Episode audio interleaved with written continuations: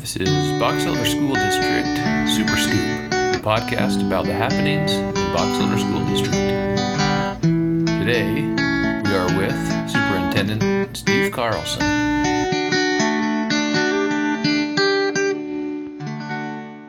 Okay, we're here again today with another podcast. I'm here with David Blake, who is my partner in crime in these podcasts. We're here to talk about something that's really cool. I, I've been part of it a little bit, not part of it. I've been able to understand what it's what it is, and and uh, we're here with Heidi Jensen who's an English teacher out here in, in Bear River High School, and we're here with Jamie Marble, who's also an English teacher. She's actually the head of the English department here at, at Bear River High School. And we're he- also here with Kelbie Jackson, who's an instructional coach at Bear River High School. And they've really come up with a really cool intervention program. And just for people out there that are, you know, un- maybe unfamiliar with what we're trying to do at Box Elder School District is we have what's called the professional learning community. And that's where people work together to develop what it is that they want to teach the students. And then they also work together on how to assess what the students are learning. And then once they assess that, they look at what the students are doing and, and saying, did they understand it? And if they didn't, what can we do to help them understand it and actually learn? Because we're all about learning. It used to be in the old days when, when I was a teacher, it was all about teaching. And we believed that that I'm, I'm going to teach them up and they better figure it out and get what they can get. Now we're all about learning. And that's what this program is, is about is, is, is the intervention program to uh, help us. And so I'm going to start out and just kind of give this a general, tell me what, tell me how this, this, you know, even though we talk about intervention a lot in, in our PLC model, it is basically the third question, correct? What is it we want the kids to know is number one question. How are we going to find out what they do know? And then number three is what are we going to do if they don't know? And then just for the audience's sake, what do we do if they do know? How do we give extensions and whatnot? Okay, um, so I'm going to start. Um, one, the, kind of the thing that got this rolling was last April, the secondary coaches got to attend a conference on coaching a PLC team. Um, and what we walked away with that was the strategy implementation guide. Um, and where I was a brand new coach that year, um, coming from the ELA department, I was like, well, I'm going to give this kind of tool Yeah. to the ELA team. Um, Kelbie, can I interrupt you? yeah, please do. Tell people out there what the ELA is. Now, we're, we're a profession of acronyms, so tell them what that is. English language arts. Okay, so that that's the English pro, the department, Yeah, or the language English- arts pro. yep. Very good. Go ahead. Keep going. Yeah. So um, I asked them if they would mind being my guinea pigs with this strategy implementation guide, and they were awesome and said absolutely. Um, so in that process, we had them do like a self assessment to see where they were at um, in the PLC process and to find areas that they could improve. Um, and then when they came back together as a PLC, they determined that their interventions were the areas that they were struggling with the most um, in the PLC process. So I'm going to let Heidi kind of share how she came up with the reading idea, and then we'll let Jamie share because it was ultimately these two were the brains behind the reading Good. idea. So. So first, Heidi Jensen's going to go, just to make sure we're clear. That was Kelbie that was just doing the speaking. So, so I'm Heidi Jensen, and um, I started looking at my kids. Well, let me back up. We went to a conference, and they talked a lot about reading and how kids are not reading. And we've done a lot of units on reading, and we feel like our kids are getting more into the reading, that they feel more comfortable with it. We even have students that come out back and say, "Man, I have not read in forever, but this book drew me in. I was so excited to read it." And so we, we knew we were having success, but we also knew there was a lot of kids that just aren't really avid readers that we were not having success with. And one of the questions I had, um, sorry, at the conference, there's there was a program introduced where they have books that are they are changed into text messages. And so the kids can read the book, but it's actually text messaging. And so they get the whole book in that format. And and they felt like kids would understand that better. And I thought, do I really know what my kids' reading levels are? Mm-hmm. Like I'm teaching 10th, 11th, 12th grade. And do I really know? Like, I'm just giving them literature and saying, read this, but I'm not checking, like, when did we stop checking in on these kids to make sure they actually were understanding? And how many of these kids were pretending and not getting it and walking away with nothing or even more hate for reading? And so that's when I came back to my department and said, guys i we need to start something that will help our students read but we also need to check in and find out what can we do to verify that. Like we we try not to embarrass the kids a lot so there's not a lot of out loud reading or popcorn reading that goes on in the sense of checking on them or even verifying their skill sets. And so i want to put something else in place that would help them develop those reading skills in a more comfortable environment that would let them succeed and also let us check in on them at this higher level where we just haven't had those things in place so that was what I was looking for was structure.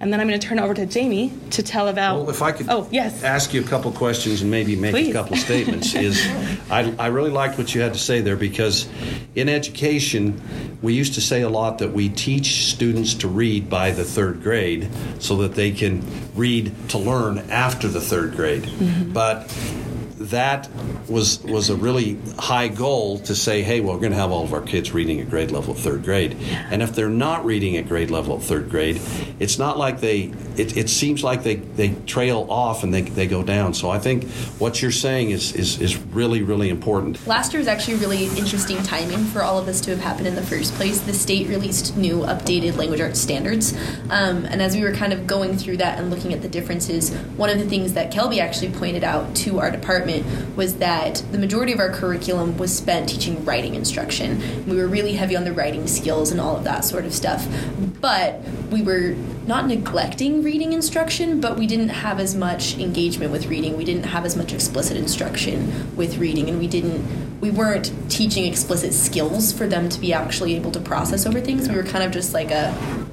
hey, stick with it, work on your focus sort of approach, at least for me personally. And it was a weakness in my skill level as a teacher that bothered me a lot.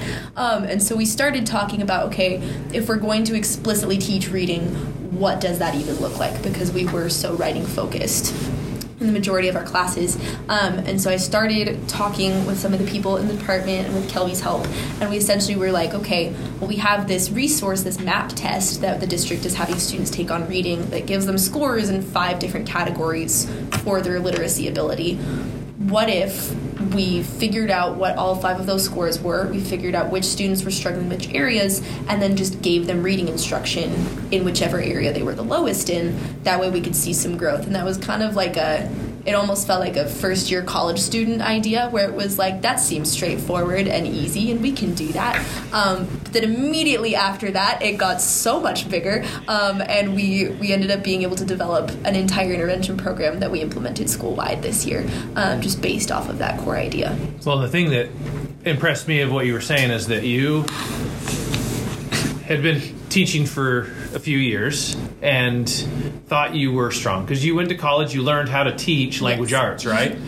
And then you looked at it and you're like, wait, I have some weaknesses. Let's try and increase those weaknesses, which is, to me, is an amazing uh, personality trait to have to say, I want to increase the things that I'm not doing well at because I want the kids to learn better.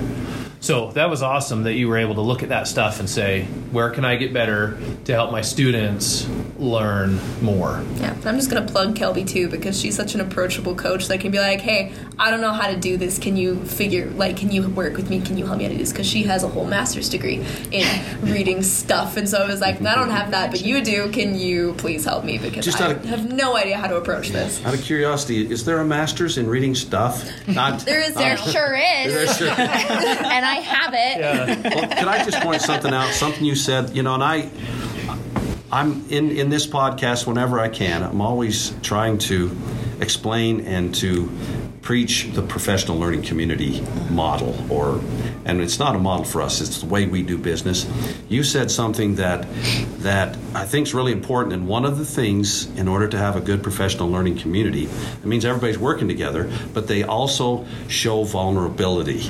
And you said, I just don't know how to do that. And in the professional learning community, you come together to go to somebody that has the strength to help you with those weaknesses. And that's one of the strengths of the professional learning community because it's a community that we work off of each other because not everyone has all of the, the skills and the abilities to, to do everything. But if you work together, you learn those. And so I'm really happy that these things are kind of coming out in the middle of talking about intervention. And so, so this intervention program now started in a small group, but now I heard school wide. So Yes. whomever wants to explain what that means, have at it. Well, I guess the the idea from the start, like for me, when I first was like, how do I do this? And I was trying to Kelbie at first. I was like, okay, without like an intervention time built into our school schedule because we don't have a study hall here except for on Fridays anymore. Um, we were asked to implement a 20 minute intervention in our classes for students to make sure that they were getting that intervention time still.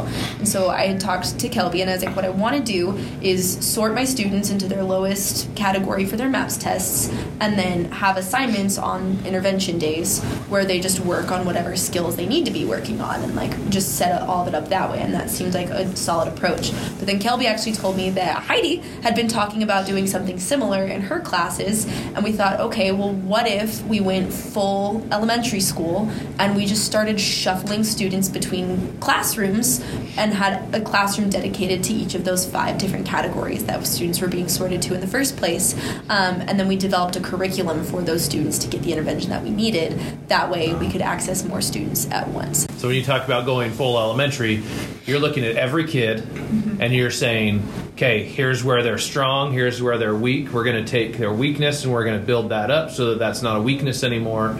Um, but it's a whole school wide type of thing. Yes. Which, like Steve said, that's amazing to try and get all of those students organized into the data to know where every kid is. It's a lot Yeah, of data. That It's- is. The spreadsheets are pretty intense. Yeah. It's a lot of work too. Yeah. As she looks at us through blood-stained eyes. Sorry. yeah. So go ahead and keep explaining. You know how you, you know, keep explaining how you pulled this all together. Right. Um, so after they came to me with their ideas, we we brought the attention to the team. You know, getting the team on board with these two's idea. Like, I cannot take credit for it at all. Um, and the team was like, absolutely, like, yes, we do need to focus on in- intervention, and reading really is our low point because, as Jamie said, in college, English teachers are not taught how to teach reading. They're taught to read a book and then to pick out concepts and ideas and write a paper about it. That's what English teachers are taught in college. But we are not taught how to intervene on students who don't have the ability to pull out those concepts in reading, who don't have the ability to read that level of text, as we mentioned earlier. Um, so after we got the team, after they got the team on board um, through the use of the strategy implementation guide, um, it was a matter of going to the core, figuring out okay, what does the core tell us about these five map areas? Um, and so we If I, actually, if I yeah. could just interject, when they talk about the core, and this is mostly for the audience, it's the Utah State Board of Education's English core, and the, the the problem with that is is when the teachers talk about going to the core.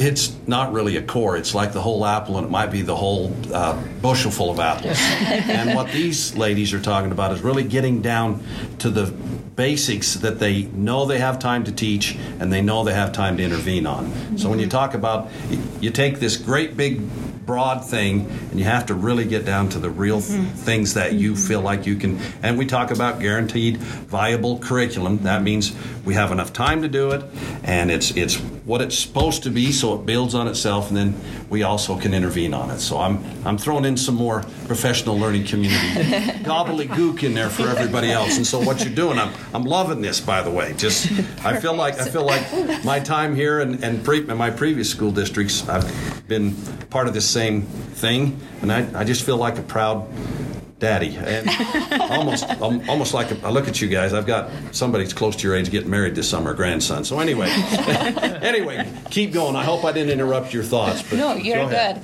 Um, so we went to the state core. Um, and we looked at the reading standards for 11th grade. We chose 11th grade because it was right in the middle of the three grade levels here at Bear River High School, and honestly, the core does not change pretty much at all from 10th to 11th Cool. to 12th Yeah. grade. Um, so that's why we went to the 11th grade curriculum. And we looked at all of the reading standards and pulled out all of the verbs, all of the like vocabulary words like we dissected all of those reading standards to figure out exactly what the state wants and needs students to be doing with reading. Um, and so once we were able to pull those out, um, we spent about four hours doing that um, as a as a team. The Trustland funds paid for subs and such um, to do that work. Very good. Um, That's perfect use for what Right. we want to do that with. Um, and so once we figured out what the core is asking these students to be doing with their reading, that's when we looked at okay, here are the topics in the map test, the five categories. Here are the topics from the state core. How do they align? And so what we did was essentially there are nine core topics for the five map topics. Is- Does that make sense? Yeah. To me, it does. Okay. Yeah, I- well, does- I, I 45 understand it too. total. Yeah. You know, and you keep saying maps. Maybe you ought to just take a quick moment and tell people what our maps testing, what we use it for. I know that's that's hard, but go ahead. So, so map testing has replaced the core testing we were doing, and it's one of I've been here for 23 years, and it's a test that I feel like is super accurate for student growth, and so I I highly highly encourage people to use it. But map testing allows a student to take a test. It's adaptive as they're answering the questions. If they don't answer correctly, it gives them an easier question. Uh, if they answer the question um, incorrectly, anyway, it goes up and down. Yep. Um, the bottom line is every student will miss 50 50% of the questions to get to where they're at, and so it'll show us the end result is the report will show the student where are you at for this particular category, whether it be like key ideas and details or whatever that category is. It'll give them a, a focus point, and it's just theirs. It's not based on any other student. It's Yep. based on them. And I love that because it shows like we can test them at the beginning of the year and then test them in the middle of the year, and they're going to see that growth that they have, or maybe it dropped, um, and they can look at that and say, what happened and why did I not grow? And so this is not like a test that you can get 100% on. Yeah. This is a. It's not scored. We're just is. looking. We're trying to f- assess where the kids are in their learning. Yes. So I love the MAP test because it's an assessment that actually shows growth as opposed to um, being able to guess really well on multiple choice. Yeah. So I Very love good. it. Well, thank you for ex- explaining that because I think Yeah. that's, you know, and once again, of our four big questions, how do we know what the kids in this map test is really beneficial in, Yeah. in, in helping us learn that? So I'm, I'm not sure where we were. I keep interrupting to clarify things, but if you can keep it going, Kelbie, you're awesome. Because this old mind kind of wanders sometimes. Yeah, so we had the nine um, language arts standard topics for the five map topics. Okay. Um, but we have 10 weeks of intervention time in Okay. a trimester um, at Bear River High School, Okay. Box Elder School District. Um, and so we were like, okay, we need one more idea. Well, let's practice fluency, right? Let's give these kids different strategies that they can use and implement in their everyday life that will get them to read faster. Yeah, awesome. Um, so every every content for the reading intervention starts out with a fluency practice strategy content, um, and like a lot of the students' feedback was that worked. Mm-hmm. Like Wow. the strategies that you gave me, that worked for me. That's Uh, how awesome is that when a teach when a student tells that to a teacher? Is that just? I mean, that's what this is all about. Somebody that instant feedback is tremendous. So go ahead. I'm sorry. I just want to say there's also something really magical about telling the student, I just want you to do it as fast as you possibly can, and then being like, I don't have to remember anything. Like, no, no, you don't. Just do it Yeah. as fast as you possibly can. And then they compete with each other, Yeah. and it's cute, and they've got a little bit more fight in the game. Yeah. Cool. Um, that's kind of all. I don't know what else you want. Well, I for building Go ahead, this. David. You. Well, I was just, I was just um, thinking like, so you've put in all of this work, you've done all this thing, you've done it for this whole trimester. Is that correct, or have you done it so far this year? The whole the year. entire The entire year. Yes. What benefits? Not only because it's easy to talk about academic benefits, and you can say, "Oh, this kid from the growth that they made, whatever." But not only academic benefits, but uh, kids' um, ability to want to learn, kids' uh, self confidence. What kind of benefits have you seen from working with the students on this? So I have, I have a story. It's it's kind of cool. So because the way we have it set up is they come to our reading groups for 25 minutes at the beginning of the hour, and then they go back to their assigned classes after that. And it is confusing sometimes. We only see them once a week, so I don't always learn their names necessarily really fast because it's once a week, 25 minutes gone. But I there was a student who came in, and the teacher who had this student said, "I can never get any work from this student. Nothing. They don't write. They just put their head down." The day that he wrote something for me, I was in her room with the paper saying, I don't know what I did, but look, he did something. And it was just cool. And so it's almost like they, it allows them to shift a little bit. Like it's, it's a change in their schedule and it's a different face. And I didn't connect with everyone. There were some students that were like, yeah, none of this. But honestly, it helps a ton to have those groups because um, what I saw was I would have kids come in from AP English, USU English classes, pull out reading classes. So my groups are a mixture of all these kids, and all of a sudden I have kids that are super high ability to super low, but with the skill we're doing, they can all do it. And so they kind of support each other and it's fun to see those behaviors that might happen in a like a pull-out class where you've got a lot of kids that are struggling, they're all struggling. And now you've got a group where you've got kids that are not struggling, all the ones that the ones that are.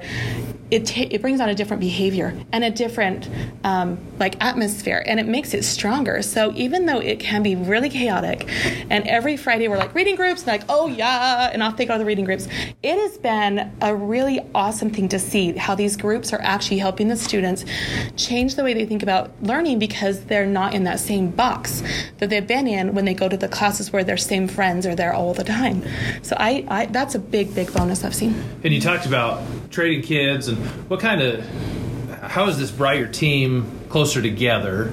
And in education, there's a word that's called collective efficacy, right? Like knowing that as a team we can get students to move.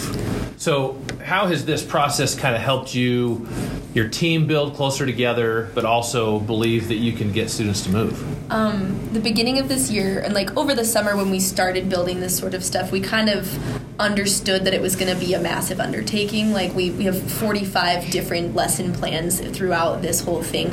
Um, we have all of these different moving parts, and we had to the spreadsheets and the data sorting and the tracking everything and getting lists out and making sure that everyone was going where they needed to be and trying to keep track of attendance and student progress and just so many different moving parts to this process that we didn't necessarily like we had to kind of build a lot of it as we were going through it. Um, but one of the things that we noticed at the beginning of the school year when we were starting the program is that all of us were kind of like buzzing a little bit, where it was like we have this big, giant common goal that we've all invested mostly equal amounts of time into, and we've all like made it a priority to change our curriculum to fit this in and to shift things around to make sure that we're supporting people. We're going to meet students we might never have gotten to teach in the first place, and there was this this sense of we are all working on the same thing, and we are all going to tackle the same dragon, and we're all going to try to fight the same battles and all of us i think collectively did kind of get on the same side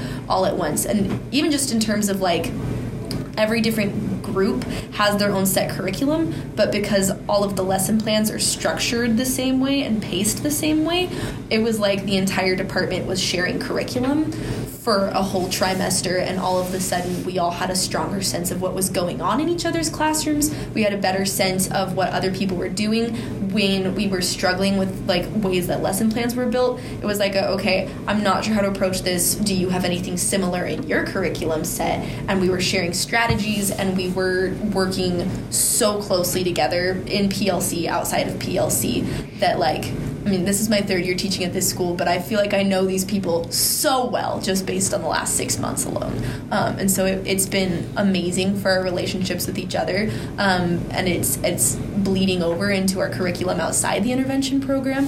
Um, and I think we're all really comfortable with each other now because we all had to be again really vulnerable but we also all had to admit weaknesses and admit like we didn't know what we were doing all of the time and it gave us all a sense of confidence and security with each other i think that's awesome so kelbie's reached out to me and said hey like the math department wants to try something like this um, knowing what you know now if somebody wanted to start this, what advice would you give them? Where would they start? What what kind of things would you say like start here, be prepared for this? Get really good at spreadsheets. or know somebody like who is really good at spreadsheets. They are math teachers. That's supposed to be their thing, isn't it? Yeah. Yeah, they, maybe. I like yeah. calculators. Yeah. Yeah. Yeah. Um, I think my advice that I would give would be kind of what Jamie was just saying they need to be open and honest with each other. They need to be able to be vulnerable and they need to figure out their own personal weaknesses in their teaching and their own personal strengths in their strengths strengths ooh edit that so Yeah. that that's um, in their teaching um, because when they are able to see their weak areas and their strong areas. Um, that's going to help them to build their team up together so that they are a stronger team and a stronger teacher individually. Um, so that's my advice is to start by being vulnerable. Yeah. Well, I, you know, one of the, I'm going to bring up professional learning communities again. The Bible for the professional learning communities is the Learning by Doing book. Mm-hmm. And it talks about a chapter in there, and it talks about the Russian roulette, the chance that a, a parent takes putting their student into a class. Is that teacher going to be effective? But with this system, you work together and you, you show your vulnerabilities, you learn from each other. The chance of having, for lack of a better word, the bullet from the Russian roulette, having that bad teacher diminishes greatly.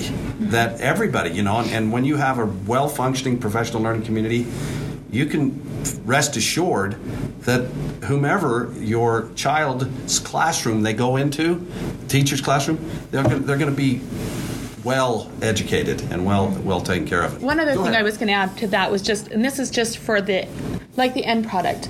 So we did this first trimester, and then for second trimester we did the exact same lesson. So we had a chance. So this trimester has been a lot smoother because we've already gone through the lessons. We've known what works best, how to make sure we get the pacing right in that 25 minutes.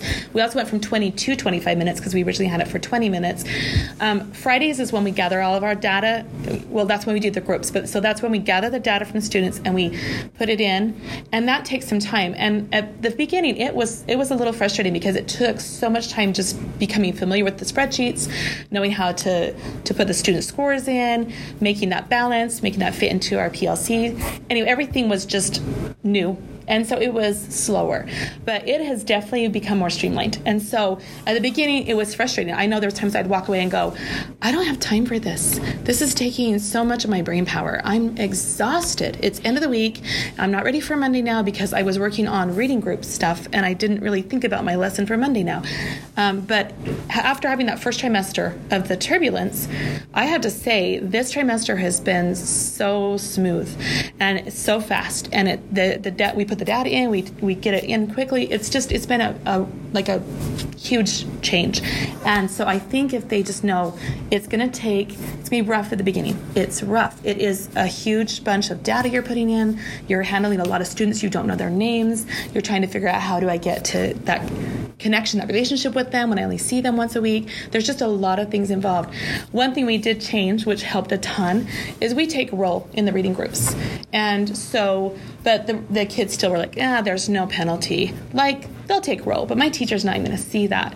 So we started just writing on post-it notes which kids had not come to our group and giving that post note at the end of the day to the teacher who had those students. And it took just like a couple minutes to do that. And immediately the kids were like, oh, I got marked tardy 25 minutes into the hour because I didn't attend reading groups, but I attended my class period. I'm in trouble now. So it took just a slight change in what we were doing to make that effective. So there's been there's definitely been some bumps along the way, but I feel like what we have now is is working. And I don't know if we're ready to talk about end results yet because that's something I think is really cool too. Yeah. Let's let's finish with end results and where we're doing and how you're doing with that. So I have to I have to preface this with saying I went into my map testing for my 11B kids and I was devastated. I'm like, oh, this doesn't look very good. So I came to Kelbie and I said, I don't know. I don't know if I'm looking this correctly or what I'm doing, but it doesn't look very good. And so she went and she th- put some numbers together for me because I was teaching and not able to do that. And she came back and she said, look at your numbers.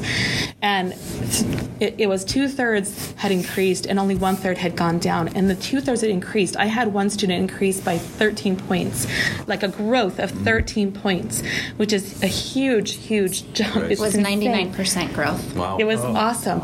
And so then I said, well, I, I don't do the 10th grade, but I know the 10th grade are testing. Can you check those out? So Kelbie put, came and put the, pulled the map data together. And what we found, and this was the coolest part. Sorry, I get so excited because it's like, oh. Yeah. What we found was that students who um, took the map test, if their score went up, it went up the most in the reading group they are currently in. Wow. Oh wow. And if their, their overall score went down, their score in their reading group still went up. Wow. Oh, and wow. so Wow. Talk about great. great It's working. data. yeah. Yeah. Yeah. So I I get a little so emotional. Yeah. Well, it's awesome because you're excited about kids learning. Like Yeah. that's when you look at the data, you're like, look at this kid. Went, no, you're talking about Yeah. kids learning, and you get excited about it, and that's really what teaching is: is watching kids learn and grow. But it also tell me, hey, all that time and effort you put into it, it's worth it because look at their growth. Um, we also do something, and I didn't generate this. I think Kelbie did the reports that we do. Um, these guys, I love that they know how to make this happen because I wouldn't. We don't know David. Ah, David thank Blake you, knows. David. Thank you. David don't actually Blake know. has value.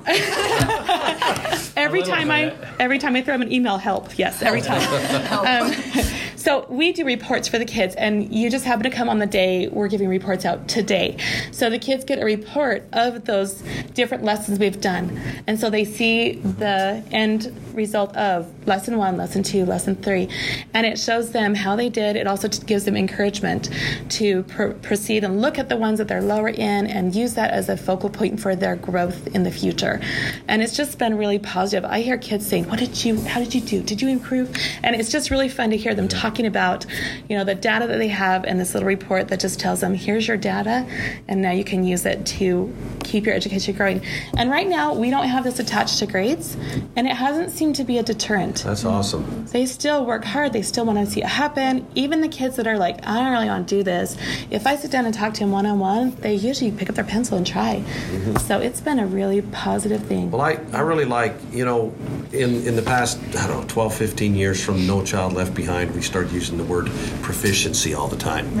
And I've always wanted to say, hey, you got to take the kids from where they are and help them grow. Yes. And growth is, is what it's all about. And, mm-hmm. and, you know, this proficiency thing is nice if everybody's proficient, but not everybody is. And, and we can only help them to grow. And that's what your jobs are as mm-hmm. educators, is to take them where they are, find out where that is, and then help them to, to grow. And if you do a good job, you help them to grow at least a year. Yeah. But if you do a really good job, they might get, you know, a year, two years, three years of growth. Of, you know, if you talk about academic years, just for the, you know, the listeners. So I, I, this is this has been very rewarding because um, sometimes you know I'm I'm I'm in my 42nd year, and sometimes you're wondering you're wondering is all this stuff that we do really get to the end of the line? Is it the water get to the end of the road where kids are actually learning? And this is this is great stuff that that it's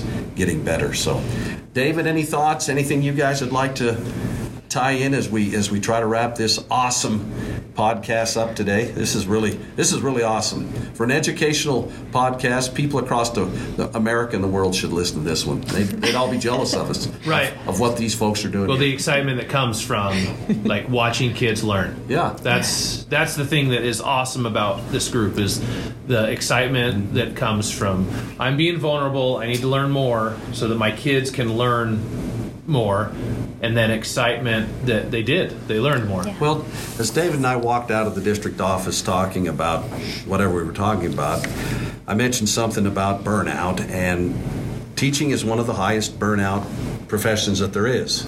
And you tell me, is this revved your engines about as much as anything can to make you not be burned out to help rejuvenate? Yeah. Yeah. Speak on that maybe just a And hair. all of the data at the beginning, I think we were, we were pretty tired. The majority of us have about 150 students each, and Yes. each of those students has their five breakdown scores and their overall scores. So we're looking at six Wow. data points for all 150 of those kids for all seven of us, and so it it was a it was a lot um, Yeah. there at the beginning because just logistically it was a significant amount of effort i think on everyone's part. I think we were all every second we could spare we're like okay i can do five more scores really quick just trying to get it all tracked and logged where we needed it to. Um, and like heidi said at the be- at the beginning it was like this is maybe not worth the amount of work that it's been. And we kind of had dips in the trimester Oh, where yeah. it's like we can't get the students motivated. What if they're not buying in? Oh my gosh am i doing it wrong? Do i know anything about reading? Maybe i don't. Um, and so we kind of got to a point where it was like okay we're, we're going to do this we're going to push and this this second trimester where we knew we were going to get data at the end Yeah. and where we knew the curriculum and we were familiar and we were working together better and those relationships had all improved i think for for our team. I i, I think i've seen a lot of us fight off the burnout burnout significantly more. I think it's it's been great for us. And Well- when we are burnt out we can just go hang out each other's rooms and be like i, I don't have a brain today. Can can i borrow yours? And just figure out what's going on. And it's it's been really awesome. Honestly, I believe if you can help kids be successful with with reading, yeah. then they can take care of uh, you know social studies and they can read their science stuff and they can they can do everything else. So it's it's really key. And so thank you sincerely from the bottom of my heart this is this has been a really really good podcast and I see hard work getting you know getting um, recognized in you know intrinsically but also you know extrinsically by I'm hopeful you know your administrative staff and certainly David and I Thank you for listening to our Super Scoop podcast. You can follow us on any major streaming services and remember to subscribe so you can get updates when our next podcast will be released.